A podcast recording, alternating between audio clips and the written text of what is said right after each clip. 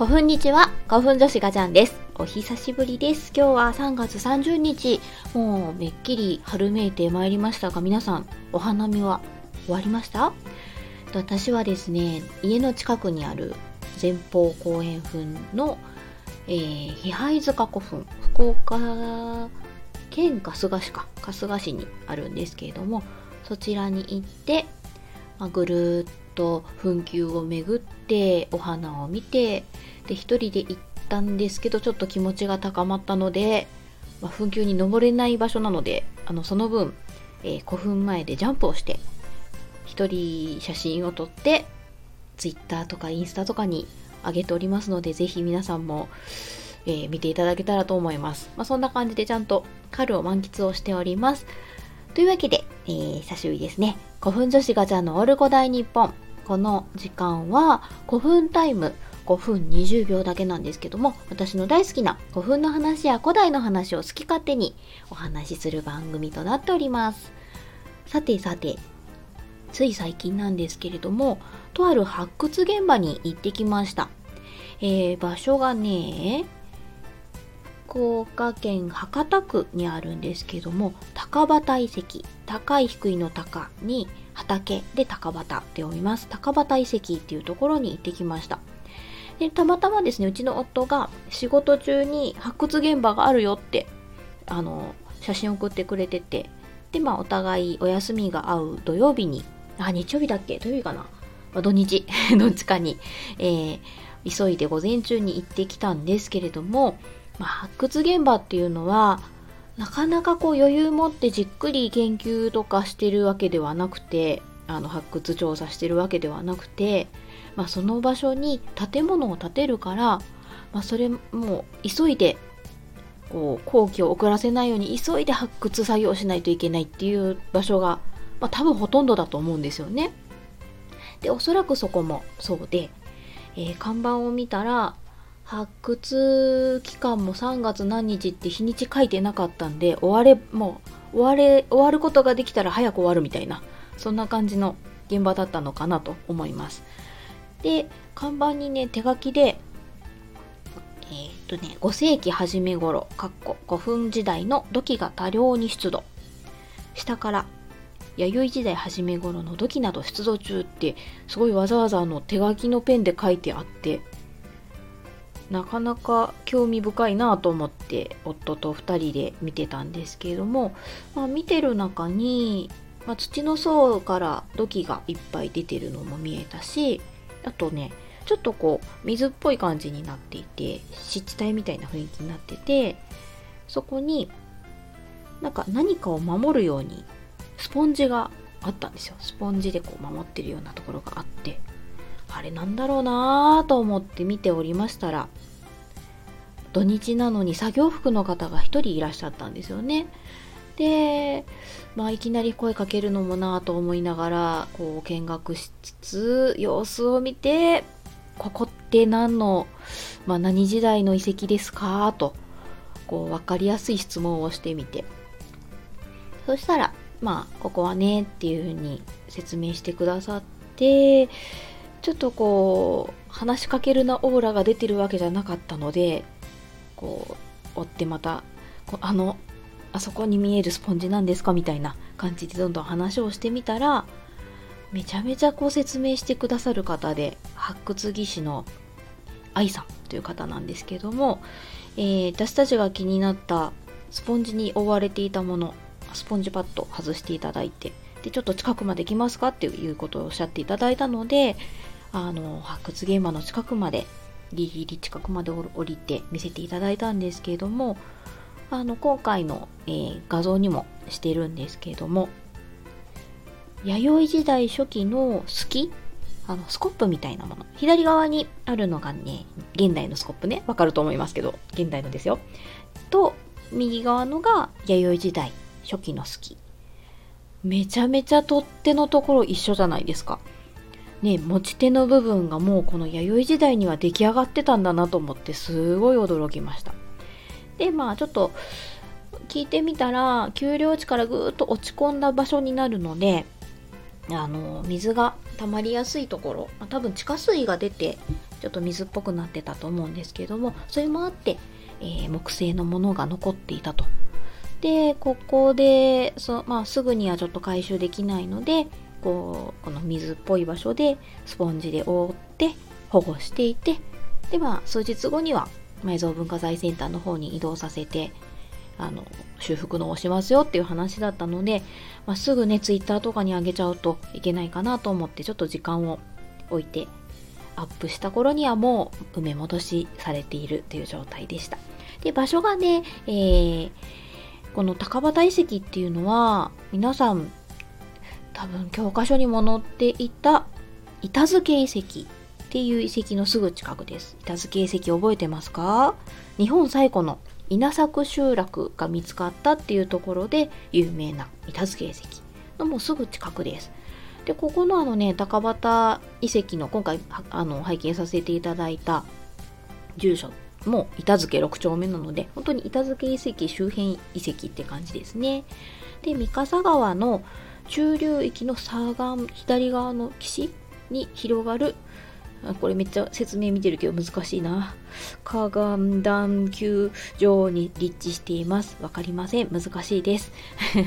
あの、まあ、弥生時代の集落とかが見つかっていて、あとは古墳時代、弥生時代の古い川の跡も見つかったりとか、あと奈良時代の井戸や感動も見つかっているところ。で奈良時代でいうとあの人の顔が描いた土器人面牧書土器っていうんですけども見つかっているっていうところになります。でまあ今回なんか見せてもらって驚いたのが、まあ、そのスコップみたいなもの好きねが立派に残っているのも驚いたんですけどもあの発見された土器っていうのがこうよく見つかるのってバラバラにもうバッキバキに割割られたやつがあるとかそれが見つかるとかじゃなくてその場でぐしゃっと割れてしまっているものが見つかってるらしくてがおそらくあの古代の人が割ったんじゃなくて割らないまま何かこう埋まっていってでまあね人とか上歩いたりとかしてあとは地殻変動とかいろいろあってそれで割れてしまう。自動自動的っておかしいな。自然に割れてしまった形のものがいっぱい見つかったよっておっしゃってたので大量に復元が、ま、完品のように復元できる時がいっぱいあるんだろうなと、まあ、作業する人大変だなと思いながら。あとこの今回の発掘調査の、えー、調査資料っていうのはいつ私たちは目にすることができるんですか？って聞いたら、えー、っと、今が3月末だから2年後ですねっておっしゃってました。考古学の仕事って本当に気が気を長くこう一個一個積み重ねていくものなんだなと思って驚いたのとまあ絶対自分はできないなっていう尊敬がねすごいですね。まあ、でも今回ね見つかった私が見せてもらった弥生時代初期のスキーがこう復元されていつか埋蔵文化財センターとか資料館とかで見られる時が来るのをすごく楽しみにしています。なので2年後の Google カレンダーとかに探しに行くって載せとかないとなと思っております。まあそんな感じでとてもねなかなかあの発掘現場に行ったからといって必ず説明してもらえる余裕があるとは限らないのでとてもラッキーだったなと思っています。ちょっとね、この写真とかもいっぱいは撮れてないんですけど、あの、数枚は撮ってるので、それをもとに古代プレスに記事をアップしようと思っております。あと、そう、3月30日なんでちょっと伝えとかないといけないのが、もうすぐオンライン古代フェスが終わります。明日、3月31日の23時59分に私が公開を非公開に変更した瞬間皆様の目には届かなくなってしまいますので、えー、もともとね1月16日の中博さん中津市歴史博物館さんでスタートした、えー、出張古代フェスが発端となっておりましてそれのおかわり企画オンライン古代フェスが3月31日まで、まあ、3月1日からスタートして1ヶ月間本当に毎週毎週、まあ、毎週あの注文をまとめて発送するんですけどめちゃめちゃ大量の発想があって私は今発想貧乏になっておりますが ありがたいことにね、うん、発送費とあの段ボールとかの購入する費用ってすごいんだなってあの本当に見切り発車で勢いでバーっていっちゃったんでね今後ちゃんとそれも考えて貯蓄しとこうと思いました。でそうまあそんなね最後まで本当に作家さんたちが新作をどんどんアップしてくれてる。オンライン古代フェスも3月31日にはちゃんとねもうメリハリしっかりつけないといけないので終わります。なのでこうまあ買う買わない限らずどんな作品があるかぜひ見てほしいなと思ってます。あの作家さんがそれぞれにあのもともと作っている作品を持ち寄っているのではなくて古代フェスのテーマとかあのやる場所とかに合わせて作ってくれている。うん、でそんな何古代グッズが集まるサイトってあんまないと思うんですよね。ないって言い切っちゃダメなんで 見つか見たことがあまりないなと思いますのでであの作品の説明記事に行くと、まあ、ちょっと全部じゃないんですけど、あの私が古代フェスメモとかつけてたりとか、あとは作品の説明もかなりできるだけ細かく、どこどこ古墳出土とかね、そういうのを入れたりとかしてるので、読み物としても面白いと思うんですよ。なので、まあちょっと、えー、どんなもんかなと思って見ていただきたいなと思います。であの検索はですね、もう1ヶ月もやってるので、オンライン、カタカナね、オンラインで、古代漢字、フェス、カタカナ で検索してもらうと、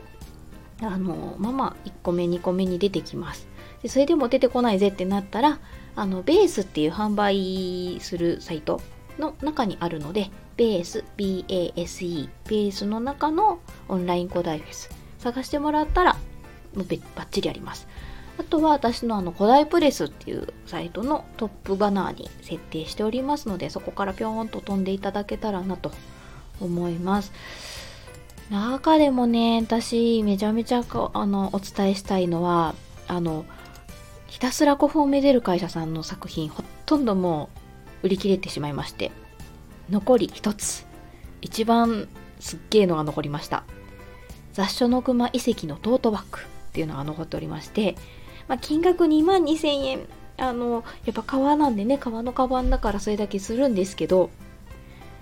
いやー雑所の熊遺跡の15号木管墓の出土状況をトートバッグにしました。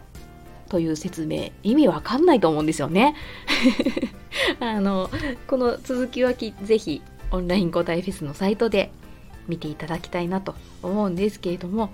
本当にこんなに本気の考古学ものづくり考古学やってる作品が集まるのはオンライン古代フェスだけだったらいいな。今のとこはだけじゃないのかななんて思っておりますがでも他にねあの縄文時代のイベントやってるところとかもあるので本当に先輩方がいっぱいいらっしゃいますのでそれを目標に